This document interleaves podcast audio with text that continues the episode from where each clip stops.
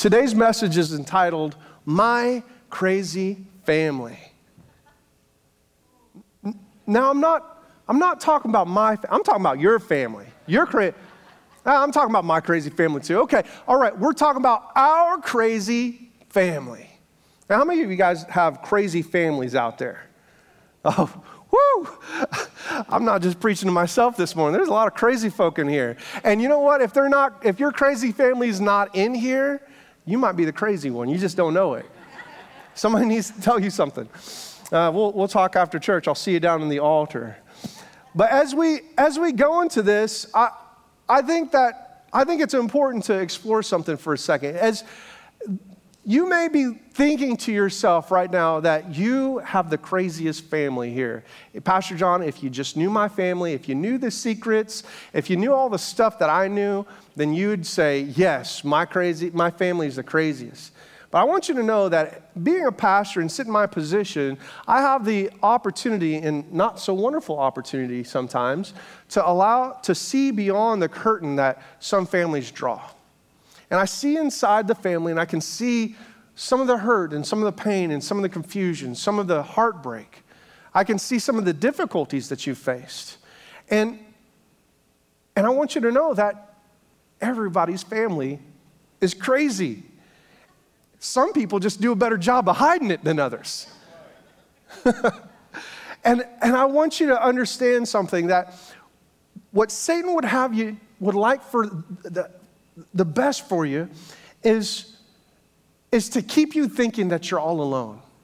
That as you scroll Facebook and Instagram, as you look through it and you see all the vacation pictures and you see all the fun times and you see that somebody's got a raise or a promotion or graduated or you see the parties and the, all the new toys, all this stuff, and you think to yourself, man, I wish my life was like that. But my family's crazy. I just wish that my family wouldn't be crazy anymore. So I, my life could be like that too. But I want to remind you today that, that that's not the way it works. It's not the way it works at all. 1 Samuel chapter 16, verse 7 reminds us that the Lord, or that man looks on the outward appearance, but the Lord looks at the what? The heart.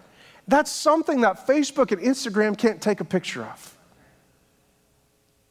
It, it can't show you what's in the heart of a person, what's in the heart of a family. And so as you're looking and and as you're feeling to yourself, I wish my family's just crazy. I want to remind you, they are. But so is everybody else's. So you're nothing special. Pastor John? That's right. See, I want to let you know that no matter what, everybody needs Jesus. Everybody needs Jesus. And today, as we discuss, as we discuss my crazy family, your crazy family, our crazy family, I think that we need to remember that Jesus talked about crazy families. He talked a lot about crazy families. As a matter of fact, one of the crazy families he talked about was the prodigal son. So if you turn in your Bibles with me or you click on, follow our notes on, on the Bible app, you can go to Luke chapter 15. We're going to be starting in verse 11, and we're going to be talking about my crazy family in the prodigal son. We'll dive right into this passage of scripture. Verse, verse 11 says, A man had two sons. The younger son told his father, I want my share of the estate now before you die. So his father agreed to divide his wealth between his sons. We're going to stop right there. Might be saying, Pastor John, why in the world would you stop right there? The story has barely started. Are you sure about that? Think, think about this. Just in these few lines, we find an opportunity to, to dive into the, the context of the culture that we see in, in this passage. You see, because in just that little configuration of Scripture, we get this idea. You see, God said in His Word in Deut- Deuteronomy, we can go all the way back in chapter 21, verse 17. God has laid out in His Word how a father should portion his estate as an inheritance to his children. And we find out that, that your first son gets a double portion because it's your first son. It's from the fertility of your youth. And then the, every son or every child after that uh, will receive a portion of that. So in this passage of scripture, we automatically know that the first, the oldest child, the oldest son, should receive two thirds of the estate, while the youngest son would receive only one third of the estate. And that's important for us to understand because this wealth that the father was giving over to his sons was supposed to stay within the family.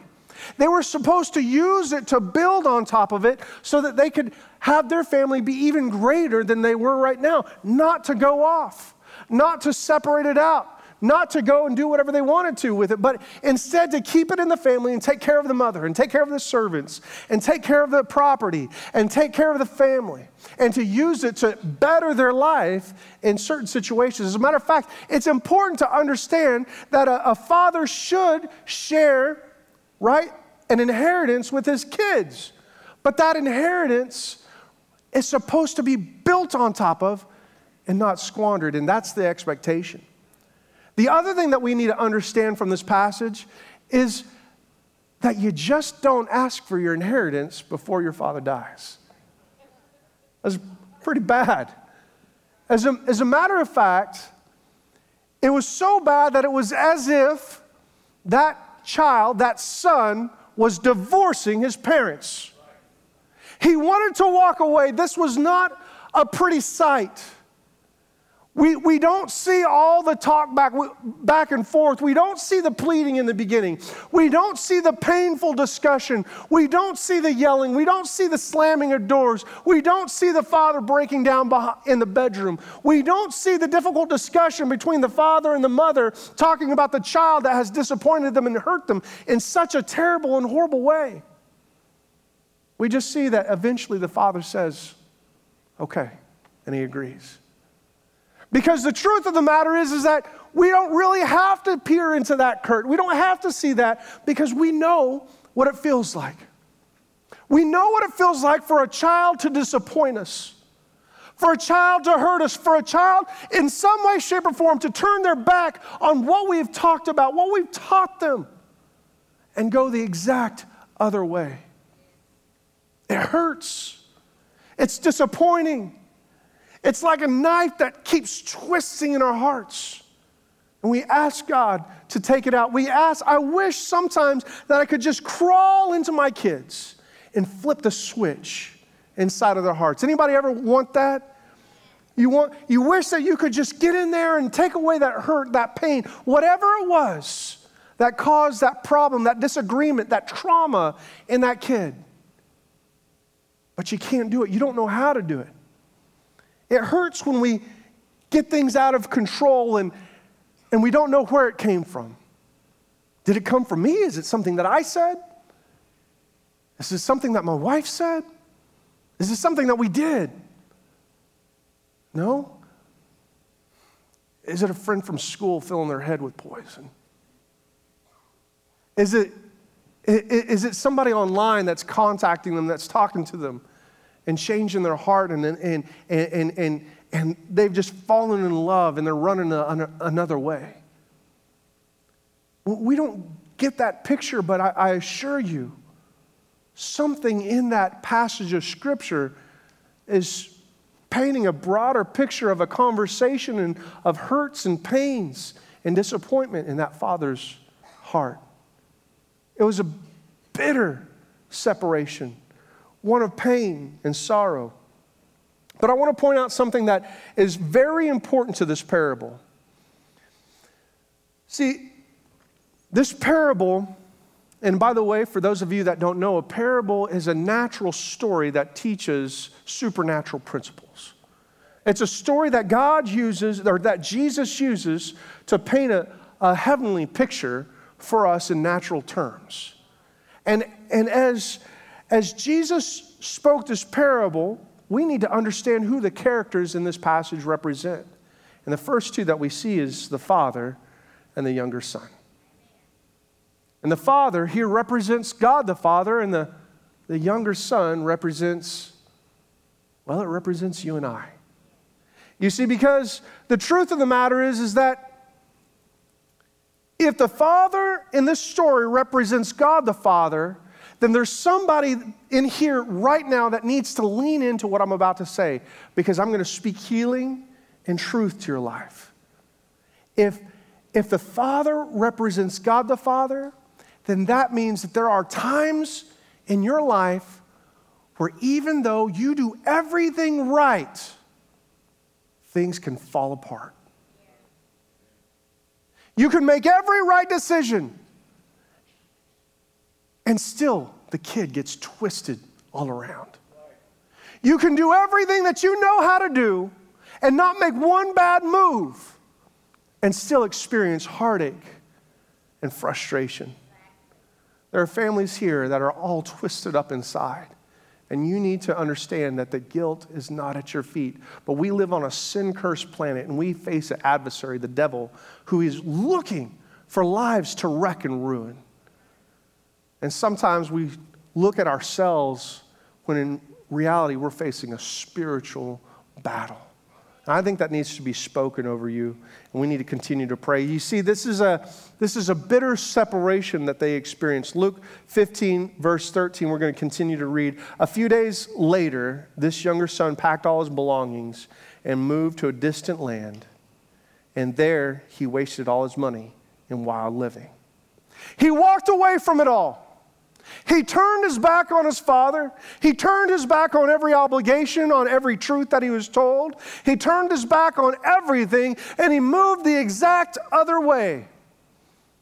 This was a divorce. It was a funeral at home because the father had lost his child. He was dead. He had moved on from everything to do something that that he knew he wasn't supposed to do. He had been taught, he had been warned about, but the allure of sin was too great. I need you to understand something that sin is alluring. You see, the Bible tells us that he spent his money on everything and anything that would immediately gratify him while living prostitutes, parties, friends, living it up. He had he drove the nicest car and he probably not. He rode the nicest donkey, didn't he? That's right. You know? That first class one. He had the nicest apartment. He had the girlfriends, he had the job, he had the life. And that's that's the difficult thing, isn't it? That's the difficult thing because the truth of the matter is that when we experience sin, a lot of the times we don't, as Christians, recognize the fact that sin is fun for a season. Sin, I've heard it said many times, will always take you through the front door but never show you the alley. You never see the heartbreak at the other end. That's always, that's always blinded to our eyes. But make no mistake about it, there's a price to pay for sin. There's a heavy price. You see, it's not just the son that's guilty, but it's you and I. We're guilty of the desire to turn and run and to walk away from all of our obligations, all of our, uh, all of our commitments, all of the life that God wants for us. Where we desire to walk away from holiness sometimes. And if you really think about it, we feel sometimes as if holiness is an obligation that we owe back to God because God has done some wonderful work inside of our hearts. And although we want to live for holiness uh, in a holy way, our mistake uh, is thinking that holiness is w- what God wants from us. But in reality, holiness is what God wants for us. Holiness is a reward that we get for following after God. It's a reward for living a right life. Holiness is the peace of mind that no peace of our mind that we know that we haven't done something wrong. We don't sit and, and, and, and deal with guilt and shame. We don't face situations and circumstance with heartbreak because of a mistake that we've made. But instead, we can lay our head on a pillow at night, feeling satisfied that we've done everything that God has for us. Don't leave anything on the table. Live your life in a way that exudes holiness because that's what God would want for us. But you and I, we're, we are guilty at times. We're guilty at times of, of wanting to turn around and, and walk away from what God really has for us. And we think to ourselves, maybe we fantasize what it would be like to have a different kind of life, a different kind of family, a different kind of situation, a different kind of job. When God is actually sitting there saying, This, what you are trying to run from, you're running from the blessing that I've given you. You're running from the wife that you fell in love with. You're running from the children that love you and need you. Those children are going to be a blessing as you invest in your life into them. Later on, they're going to bless you. And as we, as we look in our life, sometimes we want something different. And we have this desire, this urge, this temptation to run. But it's a, we're running from the very blessing that God would have for us. You see, this is the very picture of what sin is, is running to something that God doesn't want for your life. As we continue to read, Luke chapter 15, verse 14 through 16 says, About the time his money ran out, my goodness, a great famine swept over the land and he began to starve. He persuaded a local farmer to hire him, and the man sent him into his fields to feed the pigs. The young man became so hungry that even the pods he was feeding the pigs looked good to him. But no one gave him anything. See, we, see, we saw a picture of what sin is, but here's the picture of what sin does. We saw the temptation, but now here's the result. You see, the wages, the Bible says in Romans 6:23, of sin is death. But the free gift of God is eternal life in Christ Jesus our Lord. I, I need somebody in here to know this morning that the thing that you're living in right now, the problem that you have right now, the sin that you have in your heart right now, it's got a price to pay. It's got a price to pay and maybe you haven't paid it yet. Maybe you're even living in the moment and everything is wonderful and everything is fun and everything seems to be going your way. But that's not the end of it. You see, life never turns out okay without God. Your life will not be okay without God in it, at the center, at the core of who you are. You see, God doesn't desire to punish you, God desires to protect you from making those wrong decisions in life. Those, you see, the devil, every time that you sin, will always attach a curse to your wrong behavior. But every gift that God gives you, there's no negative attachment. There's no weight. There's no problem. There's no burden attached to a holy life. See, that's why God gives us the fruit of His Spirit whenever we live with Him and for Him. Those things are not bad, they're good. God gives us uh, wonderful things in our life. He doesn't attach anything negative with it. And I think that there's people in this place this morning that are struggling and are, they're trying to work things out on their own. And maybe you're living in that moment but I want to warn you that there's a price to pay, there's a consequence of your sin. And it always will end up hurting you and straining you. And eventually, it'll lead to hell. I'm not trying to I'm not trying to hurt you, but it's my job to warn you that as you go the direction that you're trying to go away from God, you may not see it yet. You may not know it, but it's there. Now, there, there are some people, I want to tell you, you're probably asking yourself, well, what about, what about the person that doesn't, is obviously living in sin and doesn't seem to be having any trouble in the whole entire world? remember that passage of scripture we read at first that God looks at the, the heart?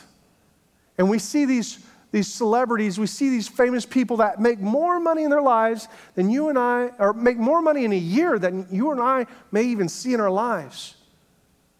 But watch their life as it, as it falls apart, as they go from relationship to relationship, as they, as they face struggles and they face problems in their life.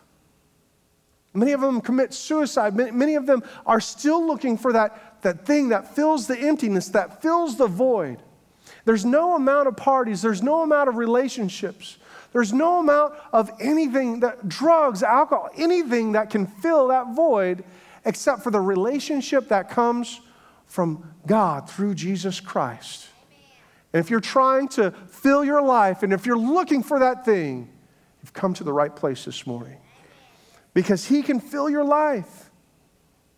You see, any other way, it'll still be empty.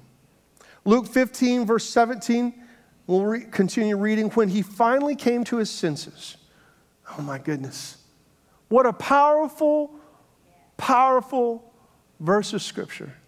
When he finally came to his senses, he said to himself, At home, even the hired servants have food enough to spare, and here I am dying of hunger.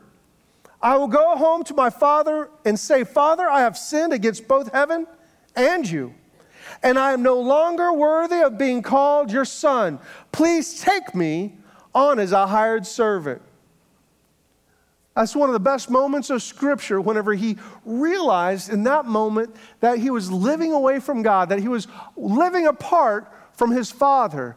And all he had to do, all he could do, was run home. Every last decision was, had already been made, every last opportunity had been explored, every last uh, hope was diminished. And all he had was looking back at how good he had it with his father. You can um, imagine the kind of moment he was experiencing, the kind of mix up in his heart he was running away from his father. But in that moment, all he could look, all he could do was look back and see that his life with his father was better. If he could just get back to being a servant with his dad, then everything might be fixed. It's kind of like, what a crazy family that I came from. I thought everything was bad. I thought everything was horrible, but I wish I would give everything that I could, that I had to get back to that moment. And many of you are, are dealing with children that are struggling right now, that are maybe even in the process of making bad decisions with their life. But it doesn't just have to be children. We all have that, that person in our family that, that is struggling, that is making poor choices. That person that, that is going in and out of the halfway houses or in and out of jail. That person that can't keep a job in, in your family. The, the person that is struggling because you know that they've been taught better than that. But for some reason, they have been so turned away from the church and so turned away from God that they're running as fast and as far as they can in order to get away. I need you to understand this morning what I'm about to say is going to sound harsh, but there is purpose in the pain. What we need to understand is that God understands that there are some people that have to hurt in a horrible way in order for them to realize that they need to turn back to Him. In this passage of Scripture, you'll find that the father didn't go into the country far away and search for his son. But the father waited and looked for the son to come back to him. The father wasn't writing checks to subsidize the, the, the kind of lifestyle that he disagreed with. The father wasn't propping up that son in another business venture. The father wasn't, wasn't welcoming the son back home uh, uh, in a moment just so that he could go back off again. Instead, the father was patient and prayerful and looked out from the son, uh, from the home, looking for the son. I think sometimes in our lives, because we see our children, we see our family in pain, we want to go and we want to we want to help them. We want to keep them from, from the pain that they're facing because of the poor choices. But I need you to understand this morning that there is purpose in that pain and that God may be using that pain in order to drive them back to Him.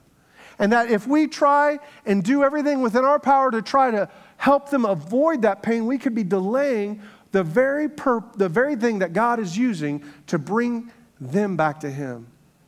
Church, don't step in between a lesson that God is teaching a person and that person. Don't get in the way of the pain if it's bringing them back to Him. That doesn't mean that we don't have compassion, but it means that we have to use our understanding. We have to use uh, our, our, our thinking in order to, to avoid stepping in and, and keeping a person from experiencing the own wages of the decision that they've made. Because God is using that pain to bring them back to Him.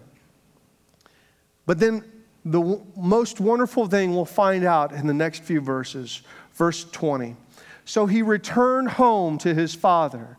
And while he was still a long way off, his father saw him coming. Filled with love and compassion, he ran to his son, embraced him, and kissed him.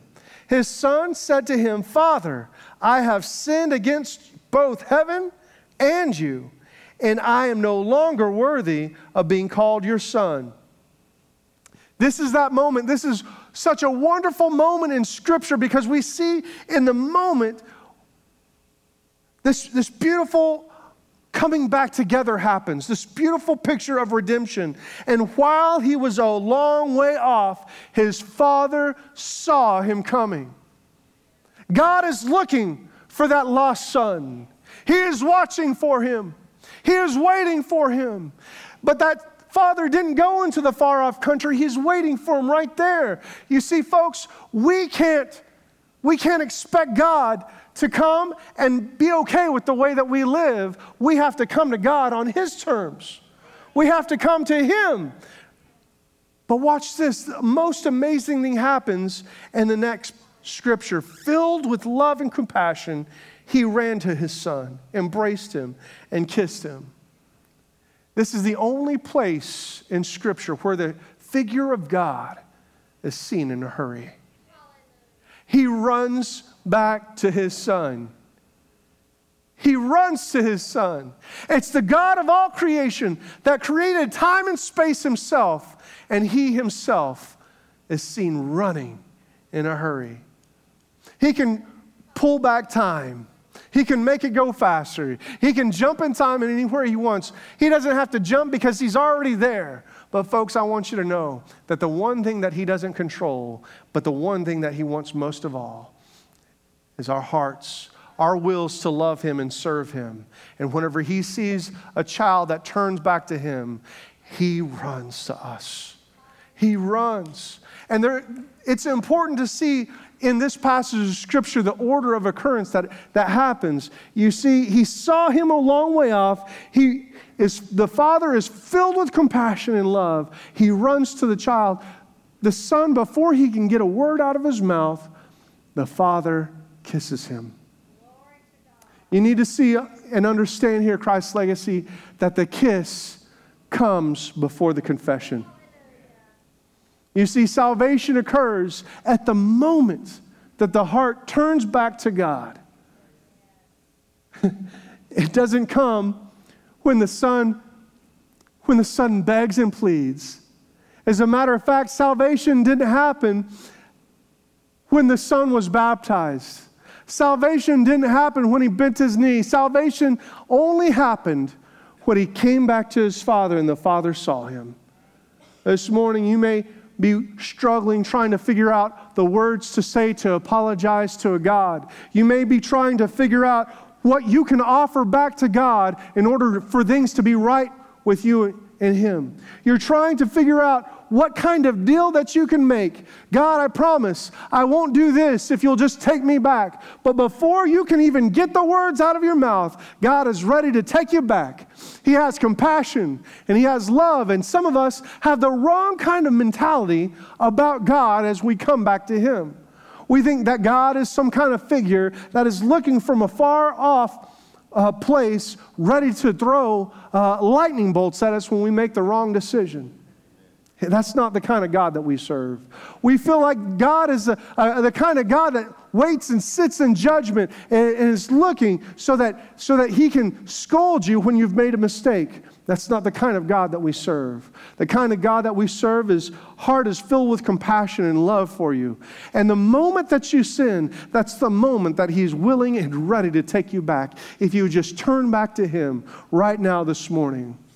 I, I need somebody in here to understand that the, that, the, that the view that we have of God is so important because God desires to rush back to every child that falls away from Him, every person that falls away. Luke 15, verse 22 through 24. But his father said to the servants, Quick! Bring the finest robe in the house and, and put it on him. Get the ring for his finger and sandals for his feet, and kill the fatted ga- calf, and we will be fat. Uh, we have been fattening. We must celebrate with a, a, a feast, for this son of mine was dead and has now returned to life. He was lost, but now is found. So the, so the party began. You see, the, the, the father didn't even wait for the son to get anything out of his mouth before he could begin to direct the redemptive process in his life. And I want you to understand that there's something amazing and powerful happened in, in this moment. And throughout this passage of scripture, I, as I was studying, I was looking for the word prodigal. But I never found it. I couldn't see where where prodigal was. And, and so I, I decided I, needed to understand what prodigal actually means. So I looked up the definition of prodigal and I found it in Oxford's uh, Oxford Dictionary. It says prodigal means as uh, spending money or resources freely and recklessly, wasteful extravagance, having or giving something on a lavish scale. And I realized something in this moment that there are two prodigals in this passage, but one of them stands above the other. There's the prodigal son that spent lavishly and expensively in a far off country. But the prodigal that stood above them all was the father that lavished his love on a child, spared no expense. And in one sentence, redeemed that child, redeemed him, brought him back into the family. He restored his identity. As a matter of fact, that's what the robe symbolized. He clothed them with the, the clothes of the family. He could be recognized as part of the family with the clothes that he wore. Family of God, make no mistake, that's why we, as children of God are clothed in white without spot or wrinkle. That's why it's so important. He is clothed in family. His identity has been restored in this moment. Bring the sandals and put them on his feet. Sandals restored his dignity. Without shoes, he was a slave. But with those sandals, he was restored as a child his dignity. Bring the ring, put it on his finger. His authority was restored. The signet ring, the family crest, is the thing that allowed him to conduct business as a family. It was the family seal. Who sent you? My father sent me. In that moment, in one sentence, his identity, his dignity, and his authority was restored. Somebody here needs to understand that God, in one sentence, in one word, can restore everything that you've lost, can bring redemption and peace to a broken heart and life that you haven't known in years. He can do more than that self help book. He, he, he can do more than, than that diet. He can do more than that that new relationship, He can speak restoration and all things will be made new. He restores it all. But in that moment, God, uh, that God is doing all this restoration, there's also a party. And that's exactly what the, the fathers did. He, he threw a party, a fattened calf. How long do you think it would have taken to do that? Two, three, four hours? Four hours later, the whole family's together. They're partying, there's music, and there's dancing. Verse 25 Meanwhile, the older son was in the fields working. When he returned home, he heard music and dancing in the house, and he asked one of his servants what was going on. Your brother is back, he was told, and your father has killed the fattened calf. We are celebrating because of his return home. The older brother was angry and wouldn't go in. His father came out and begged him. But he replied, All these years I've been a, I've slaved for you and never once refused to do a single thing you told me to do. And in all that time, you never gave me even one young goat for a feast with my friends. Yet when this son of yours, not my brother, but this son, he says, comes back after squandering your money on prostitutes, you celebrate by killing the fattened calf. His father said to him, Look, dear son, you have always stayed by, by me, and everything I have is yours. We had to celebrate this happy day, for your brother was dead and has come back to life. He was lost, but now is found. There are two people that were unhappy about that, brother.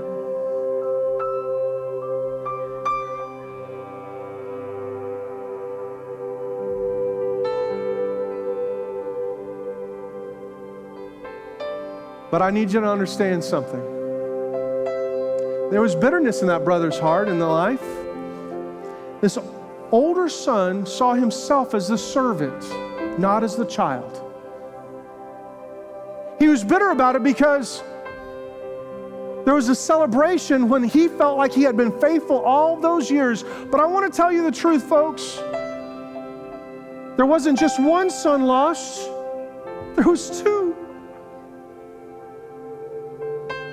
Meanwhile, the father came out and saw his other son coming from afar off and went out to meet him. Family of God, make no mistake. You can attend church all of your life. You can sit in the pew. You can come down to the altar. But if your heart doesn't recognize the fact that you yourself are a, a child of God, that you yourself don't live in blessing, then you can be just as lost as the one living in the far off country. You can be just as confused and living in just as much delusion. In fact, here in this picture, we find out that the youngest son is the only son that isn't delusional about the father, father's intention for his life. The older son has it all mixed up. And the father, you can hear the pain in his voice when he tries to beg his son to come in. Doesn't it hurt our hearts when our kids don't get along? Doesn't it hurt our hearts when our kids are fighting? Unity in the household is one of the most peaceful and wonderful gifts that God can give us. Enjoy it, folks. Unity in God's house brings peace and joy. So I wonder, I wonder what would have happened if the older son, if the younger son knew what the older son thought about him, would the, would the younger son have come home to that? Would he have come home at all, or would he have stayed away because he was afraid of being judged by his brother? I wonder sometimes if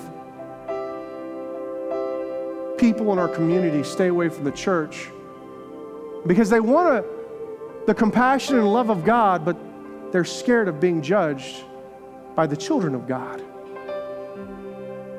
I wonder sometimes if, if instead of welcoming and partying and celebrating children that are coming home to God's house, instead of opening the door to them, we're guarding the entrance I think sometimes the younger or the older brother wanted the father to say to the younger brother, You can come in, but you don't dance with us. You sit in that corner. and you think about what you've done. You watch us be happy for a little while. And then maybe you can be happy one of these days. Maybe the older brother was thinking, well, sure, you can be a child again, but after you pay the price. And as long as, as God loves me more, God blesses me more than He blessed you because you squandered it. But that's not the picture that we see here. That God has instantly redeemed, brought dignity and identity and authority back into that child, and begs his older son. He begs his church to welcome them in, to bring them in, and to celebrate with them. 1 John 3 1. See how very much our Father loves us, for he calls us his children. That is the picture not of a prodigal son, but of a prodigal father, willing to love extravagantly, willing to give generously, willing to restore completely in that moment. And as Jesus tells this parable, what we find is that he leaves it, leaves it on a cliffhanger. We don't know what the decision of the younger son or of the older son was. We don't know what he decided. We don't know if he came in and if he came to his senses or not. Or if he just sat out in the fields looking at everybody partying in the house. I tell you the truth, family of God. I think that he did that intentionally because you and I must come to a point this morning that we make a decision. We make a decision if we're going to guard the door or if we're going to open the door to hurting and lost community that needs Jesus. Would you stand with me all over this place this morning? In these next few moments, we're faced with a father standing at the top of his uh, at the top of the hill, looking all around for children to come. And maybe you're here today and you've li- been living in a far off country. You've been doing all the things that, that have been pleasing to you. Maybe you're still living in, in the sin and you feel like it's fun, but you know that there's a price coming. Would you today recognize and stop in your tracks and turn around and turn yourself back to God. Come to Him before it gets bad. But maybe you're living here today in the middle of the worst time in your life, and you've already hit the low point, or at least that's what you hope for. It's time to run back to Him. It's time to give your heart back to Him. With every head bowed and every eye closed, I want to ask you this question. If you're here today and you say, Pastor John, I'd like to give my heart back to the Lord, I want to serve Him again. If that's you, would you just simply slip up your hand and let me know that you're making that decision this morning? I'm looking all around, all around this place. You're making a decision to come back to the Lord. Holding steady right now.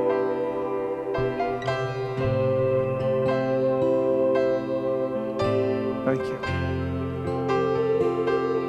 In this moment, as your head is still bowed and your eyes are still closed, perhaps there's individuals in your family that you'd like to pray for now. There's people in your family that are running away from the Lord and you just want so badly that would come back to Him. Right now, would you just call their name before the Lord? Ask the Lord to draw them back and to use you if necessary. Oh, Heavenly Father, I stand this morning, my faith united with theirs. Lord, my heart burdened for so many members of our family that are not here this morning. I pray, God, that you would use the circumstances and situations in their life to draw them back into your presence, into your redemption, into your blessing. Father, restore their identity and their dignity. Lord, restore their authority. Lord, I pray, God, that you would use them, Lord, the, these families that are here, Lord, to, to speak into their hearts and their lives. Lord, give them words to say, God, and the boldness to speak it with, so that they may be used by you to draw them back. Lord, I pray, God, that you would make their hearts soft, filled with compassion and love. Lord, we love you. Hallelujah. Family of God, right now our obligation, our calling is very clear and simple. You and I are called to be door holders. We're called to open these doors to the community. We're called to compel them to come in, to become right with a Lord and Savior that loves them and is filled with compassion and love. So don't for one moment judge someone. Instead, help them to come in.